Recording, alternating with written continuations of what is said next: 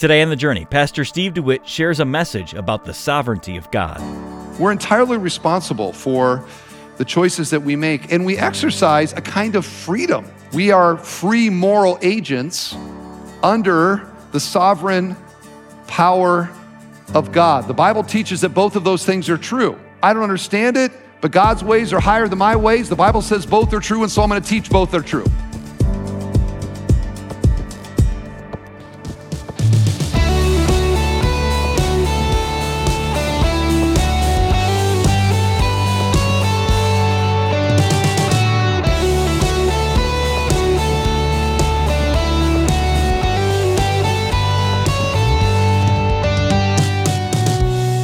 Welcome to The Journey with Steve DeWitt, Senior Pastor at Bethel Church in Northwest Indiana.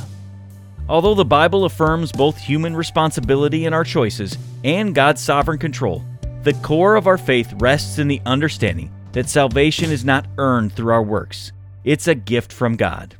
Today, Pastor Steve explores the mysterious yet beautiful intersection of human responsibility and God's sovereignty.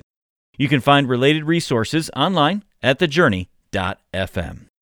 Now, here's Pastor Steve DeWitt with an enlightening lesson titled Sovereign Grace I Choose You. All right, the upper room. Let's get into our message today the upper room. We've been in this series for many months now, and I hope that as we've done this, the upper room has moved up your personal wish I could have been there list. You may have that in the Bible, you know, David and Goliath or, you know, the resurrection or some moment like that, the top 10. Man, if I could go back in the Bible and be there. I hope the upper room is moving up your list because when you think about the, the precious moments and the teachings, you know, Jesus washing the disciples' feet, identifying Judas, uh, you know, these teachings that uh, so many of them are profound, wonderful, life transforming, like Jesus saying, I am the vine, you're the branches. Apart from me, you can do nothing. Oh, just to have been there. Like, how did he say it? And to realize the significance of it, it is truly precious. And amid the wow moments of the upper room and the teachings in what's known as the upper room discourse or the farewell discourse, is a very important verse that I don't want us to skip over. We're going to spend our whole day on this one verse, and it's John 15, verse 16. John 15, verse 16. Here's what it says Jesus, words of Jesus, you did not choose me, I chose you and appointed you that you should go and bear fruit and that your fruit should abide. Surely, one of the most important themes in all of the Bible is a consistent theme, Old Testament and New Testament, that salvation, this is Jonah, salvation comes from the Lord. Salvation comes from the Lord. And maybe that's, if there's a t- key takeaway I want you to walk out with, that's probably it. But I want to talk about that in terms of what Jesus says about who does the choosing. And when you think about salvation coming from God, most Christians, if not all Christians, would affirm that salvation is something that God does. But the vast implication that salvation is from the Lord rubs human pride the wrong way and has produced then flashpoints on debated doctrines that insist that salvation is 100% from God. When we think about what that means, it certainly means that salvation, in salvation, that God is sovereign. Okay? Sovereign. I want you all to love the word sovereign. Only to ask the question just how sovereign is he? Mostly sovereign, a lot sovereign, all sovereign. And if he is all sovereign, then how do we fit into, within salvation, how we are saved? Did I pick Jesus or did Jesus pick me? So let me read this little clause again. Let it sink into your heart today. You did not choose me, but I chose you. I chose you. Our choices, we think about choosing, got to realize that when God chooses, He chooses in a different way than we choose. Our choices are options within circumstances that we largely, if not completely, have no control over. We are trying to make the best choice, and these circumstances are unforeseen to us often, and the consequences are uncertain to us.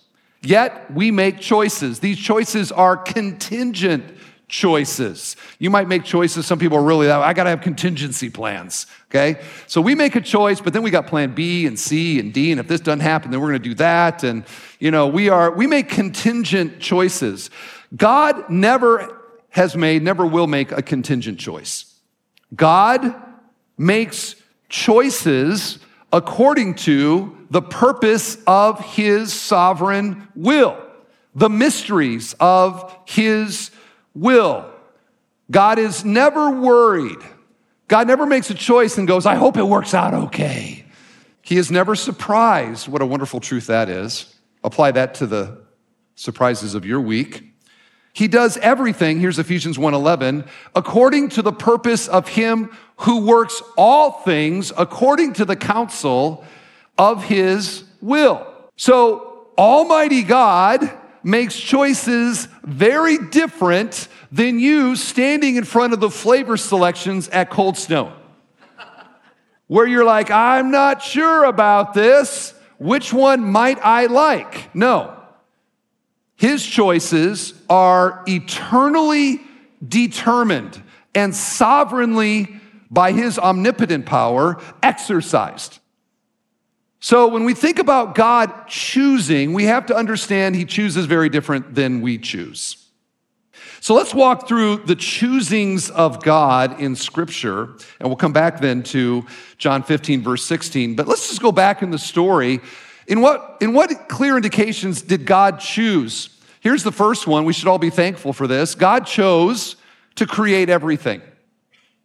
He chose to create everything. In the beginning, God created the heaven and the earth. We live our lives, we assume so much, like the sun's gonna come up tomorrow, better bet your bottom dollar that tomorrow. You know, we, just, we live in this created world with rhythms and times. Now, we play with the, our watches every once in a while, like on a day like today, but God, God uh, chose to create everything. Did he have to do that? That actually is a deeply theological question did God have to create? Because if God's glory is the purpose of creation, to not create would be to act in a way that doesn't maximize his glory. And God is committed ultimately to his glory. So if creating maximizes his glory and incarnating Jesus and redemption maximizes his glory, I, you know, would it be wrong for him not to? I leave that to your ponderings. But the point is this that God chose to create the universe, the earth, image bearers on this earth, human beings. He chose to create you. I wonder if this morning you stopped and thanked God for existence, that you are, that you is and is. We should be thankful for that. Otherwise, we would not be. And I would rather be than not be. Because to be or not to be, that is the question. Somebody remind me of that so I, it's not in my notes. I can use that second service. That would be most helpful. So God chose to create. Secondly, God chose within the angelic rebellion. Now, we don't know a lot about how this all went down, but we know a few things about this that after God created the angels, Satan led a rebellion against God and created angels. Many of them followed Satan in that rebellion. These are known as fallen angels, and God chose to incarcerate some of them, but not all of them. You say, well, what, what are you talking about? Here's 2 Corinthians 2 4. For if God did not spare angels when they sinned, but cast them into hell and committed them to chains of gloomy darkness to be kept until judgment. I don't have a lot of time for angelology this morning, but just to note here that Satan was not one of the one angels that God placed into jail, if you will, into the gloomy dungeons after they rebelled against him. And many, many others he also didn't. And we know that because in Jesus' ministry, he was oftentimes casting out demons.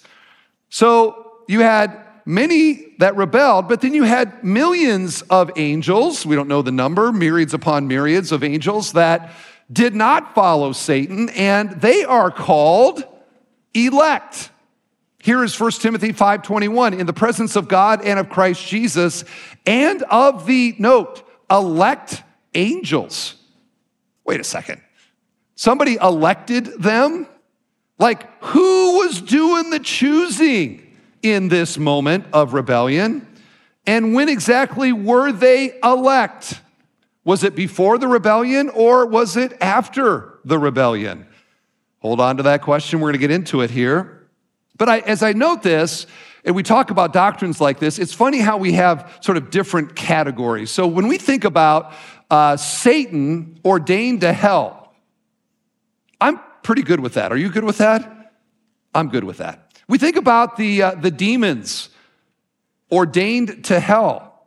Is anybody, the, anybody upset with that thought? I'm not. I'm totally good with that. And even some really wicked people, like Hitler, you know, I, I think I'm okay with that, generally speaking. It seems appropriate, right? People like us, now wait a minute. Wait a minute. We've gone too far in the choosing. We move on in the story of redemption that God chose Noah and his family. God chose Abraham as well. We think about Noah and Abraham, these eminent heroes in the Old Testament story, who were chosen by God amongst all of the ancient people of that day. Why were they chosen? They were chosen by the grace of God. They were not chosen because either of them deserved it. Both of them received it. Indeed, Abraham, Paul makes the huge point in Romans, believed and was justified before God by faith. It was not his righteous life that God goes, okay, I'm going to make you righteous. No, it, the life was after, the believing was after he had been justified. He was not justified by his own righteous life. Let's keep walking the choosing here. And by the way, as I do this, you might want to know I'm basically walking through Romans chapter 9, where Paul uses these now very same illustrations to make the very point I'm making today. Do you realize that God chose Isaac, not Ishmael? God chose Isaac, not Ishmael. Now, God was gracious to Ishmael. You can go back and read the story. But Isaac was the son of promise, not Ishmael. God chose Jacob, not Esau. And they were twins, they were in the same womb. And Esau was the firstborn. And speaking as a firstborn, I think he should have been chosen. But no, it was Jacob. Here's how Paul relates this in Romans 9, verse 11. Though they were not yet born and had done nothing good or bad, in order that God's purpose of election might continue, not because of works, but because of him who calls, she was told, The older will serve the younger. As it is written, Jacob I loved, but Esau I hated. And if, if you hear that and you're like, wait, that doesn't sound fair, you are thinking exactly what Paul thinks you should be thinking because here is the very next words in Romans 9. What shall we say then? Is there injustice on God's part? By no means. For he says to Moses, I will have mercy on whom I will have mercy, and I will have compassion on whom I have compassion. Here's the key thing. So then, it depends not on human will or exertion, but on who? Us? No, no, no. God who has mercy. Where does salvation come from? We're right back in, in, in Jonah 2. Salvation comes from the Lord. It is not our will, it's not our choice, it's not our exertion, it's not our righteousness, but it depends entirely on the mercy of God. And when you realize this, at this starting point, now when Jesus says, You didn't choose me, I chose you, you start to realize what he's saying. Now, let me address one of the challenges that this concept brings up, and that is that uh, in, our, in our culture, we are generally taught, in liberal theology, we are generally taught that people are good, they're good people who sometimes do bad things. And so then something like this comes along, and it feels entirely unfair that God would choose some to be saved.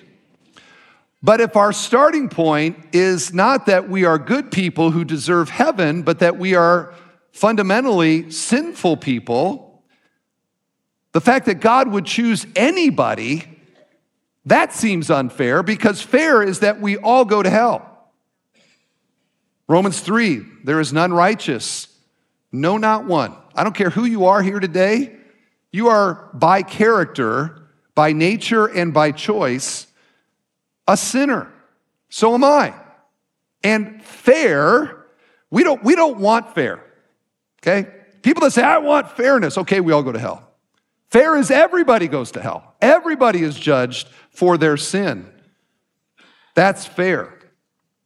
But Ephesians 1 4 points out that God chose us in Him before the foundations of the world. Think of that. Before creation, God began to love sinners. So, God, in His mercy and His grace, exercises His sovereign power and will and exhibits His amazing love and provides a way for sinners to be forgiven of their sins, for sinners to be saved which some, not all, access by faith. Is that unfair that God saves some?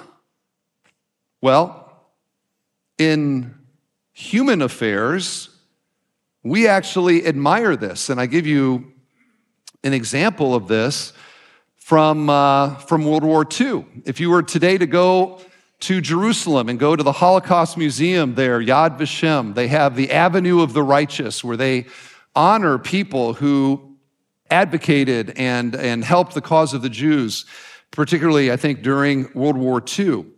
And there is a tree, and on the, at the base of the tree is a plaque, and it says Oscar Schindler. You might recognize that name from Spielberg's movie Schindler's List, which tells the story of Oscar Schindler, who was a uh, manufacturer, he, he was a businessman. And after Germany took over Poland, he purchased some factories in Poland and was producing things. But behind the scenes, it was actually cover for him to hire Jews to keep them from the gas chambers in Auschwitz. And by his efforts, he personally saved a thousand Jews from the gas chambers of Auschwitz.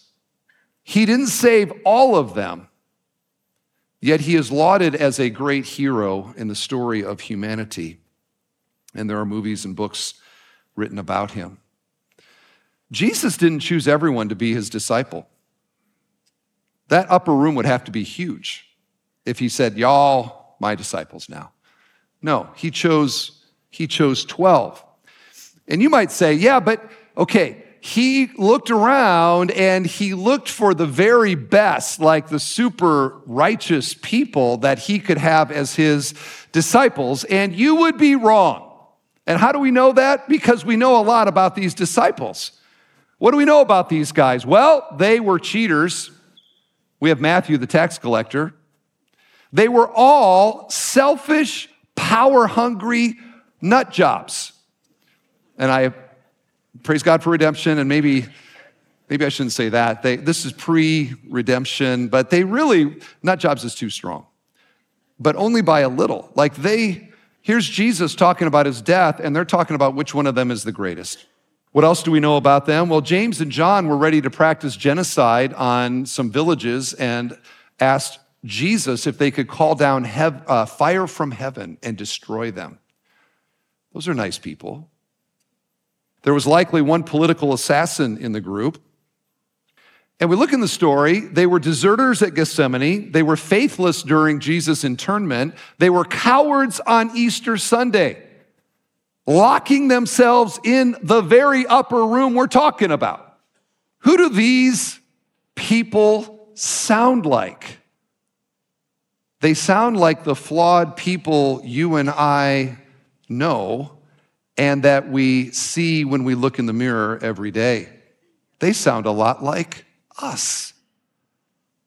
Jesus, you really you need to review your vetting process for disciples because you picked the wrong people to be on your team. I'd recommend a, a personality test or two, perhaps, to weed out some of the bad apples there. That might be a help. Did you check references on these guys before you assigned them to your group? Because you chose to your first staff some real losers. Why would you choose them? And friends, Christian doctrines that draw lines are always the controversial ones lines between the saved and the unsaved, the sheep and the goats, the wheat and the tares. These stories that draw lines strike humans as too distinguishing and too arbitrary. And yet, who is good and who is not? Is this the basis of salvation? No, it is not. Here's 1 Corinthians 1. For consider your calling, brothers. Not many of you were wise according to worldly standards. Not many of you were powerful. Not many were of noble birth. But God chose, there's the word, what is foolish in the world to shame the wise. God chose what is weak in the world to shame the strong. God chose what is low and despised in the world, even things that are not, to bring to nothing things that are. Why? So that no human being might boast in the presence of God. Why is the gospel and salvation engineered the way that it is? We see it here. So that no human being will ever stand before God and go, you know, I had 0.5% of this whole thing. No, there is no boasting about any of it. Salvation is entirely the mercy and the grace of God. That was Pastor Steve DeWitt reminding us that our standing before God is solely through His grace. You're listening to The Journey and a message titled Sovereign Grace, I Choose You. It's from the Upper Room series. If you'd like to replay this message or access others from this series, then subscribe to our podcast. Just search your favorite podcast app for The Journey with Pastor Steve DeWitt. Or visit our website at thejourney.fm. On our website, you can also find our message archive, send us an email with your questions or comments, or find practical Bible studies. Again, that's thejourney.fm. Well, right now, I want to take a moment to thank our ministry partners. Your consistent financial support enables the journey to broadcast on stations across the central U.S. and the Midwest. Additionally, we reach listeners globally through the Moody Radio Network and major podcast platforms. As we continue our mission, your generous contributions will help us maintain a strong financial foundation. Whether big or small, your donation will help bring the gospel to listeners worldwide. To support the journey, call 844 7 Journey. That's 844 756 8763. Or you can give online at thejourney.fm. And thank you for your support. To express our gratitude for your generosity, we'll send you a book that pairs perfectly with our current series. It's titled The Upper Room Jesus' Parting Promises for Troubled Hearts. It's by best-selling author and pastor John MacArthur. This book will bless you by revealing some of the most poignant and powerful promises for believers in all of Scripture. You can request your copy today by calling 844 7 Journey. That's 844 756 8763. Or visit thejourney.com FM. Well, I'm your host, Tim Svoboda. Be sure to join us next time for more teaching from Pastor Steve DeWitt here on The Journey. Today's program was produced and furnished by Bethel Church in Crown Point, Indiana.